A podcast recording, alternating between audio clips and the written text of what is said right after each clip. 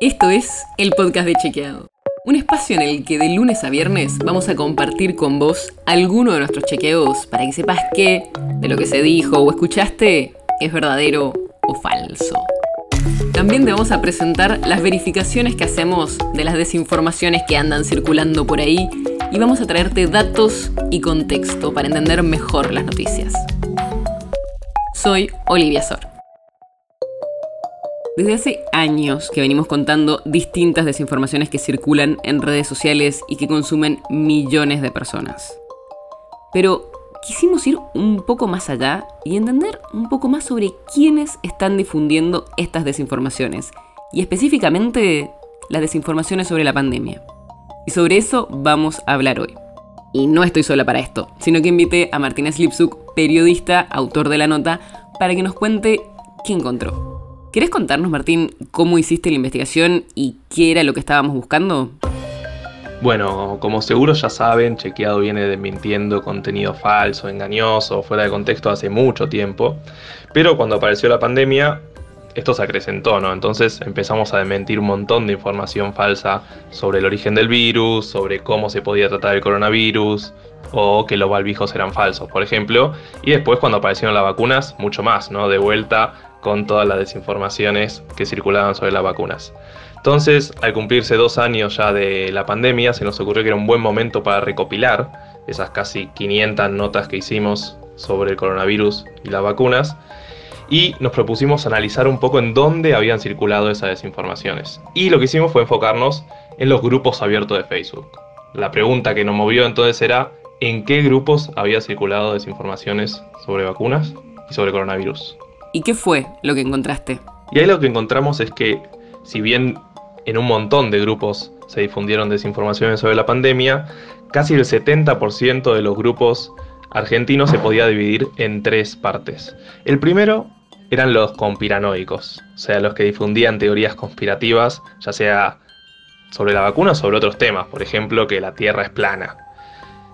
El segundo grupo eran directamente los antivacunas, o sea, grupos que estaban agrupados en torno a, por ejemplo, médicos desinformantes o grupos directamente antivacunas que constantemente estaban difundiendo falsedades sobre las vacunas contra el coronavirus. Y el tercer grupo que nos sorprendió un poco más era grupos hiperpolarizados, pero no solo de políticos o de partidos políticos, sino también de periodistas. Es importante aclarar, obvio, que no es que los periodistas en sí difundían estas desinformaciones, sino que eran personas que estaban agrupadas en grupos, por ejemplo, que decían yo apoyo a la nata o yo apoyo a Víctor Hugo Morales y ahí es donde se difundían estas desinformaciones sobre el coronavirus. O sea, los periodistas no tenían nada que ver, sino que eran sus fans o sus seguidores en todo caso. O sea que, más allá de los grupos que uno podría haberse imaginado, también están estos grupos más polarizados. ¿Y eso era esperable? Ahí hablamos con especialistas y lo que nos dijeron fue que tiene sentido que sean estas personas y estos grupos hiperpolarizados los que más compartieron desinformaciones, no solo por los sesgos que todos tenemos, sino también porque muchas veces son los grupos más intensos en redes sociales, ¿no? Pueden ser muy pocas personas, pero que dedican mucho tiempo en redes sociales a defender sus posturas. ¿Y qué más te contaron los especialistas sobre este fenómeno?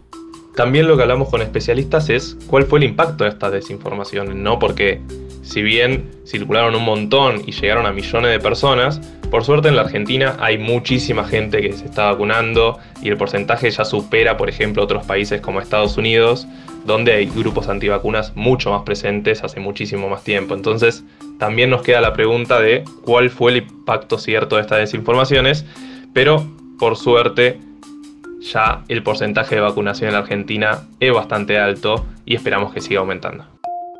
Por ahora no tenemos respuesta directa de cuánto fue el impacto de la desinformación.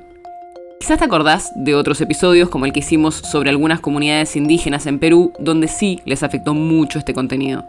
Pero no sabemos todavía a nivel general cuál fue el impacto. Pero como siempre, toca estar atentos a no compartir contenidos que no sepamos que son ciertos y cuando podamos, desmintámoslos. Como siempre, podés ver toda esta información en el sitio de Chequeado.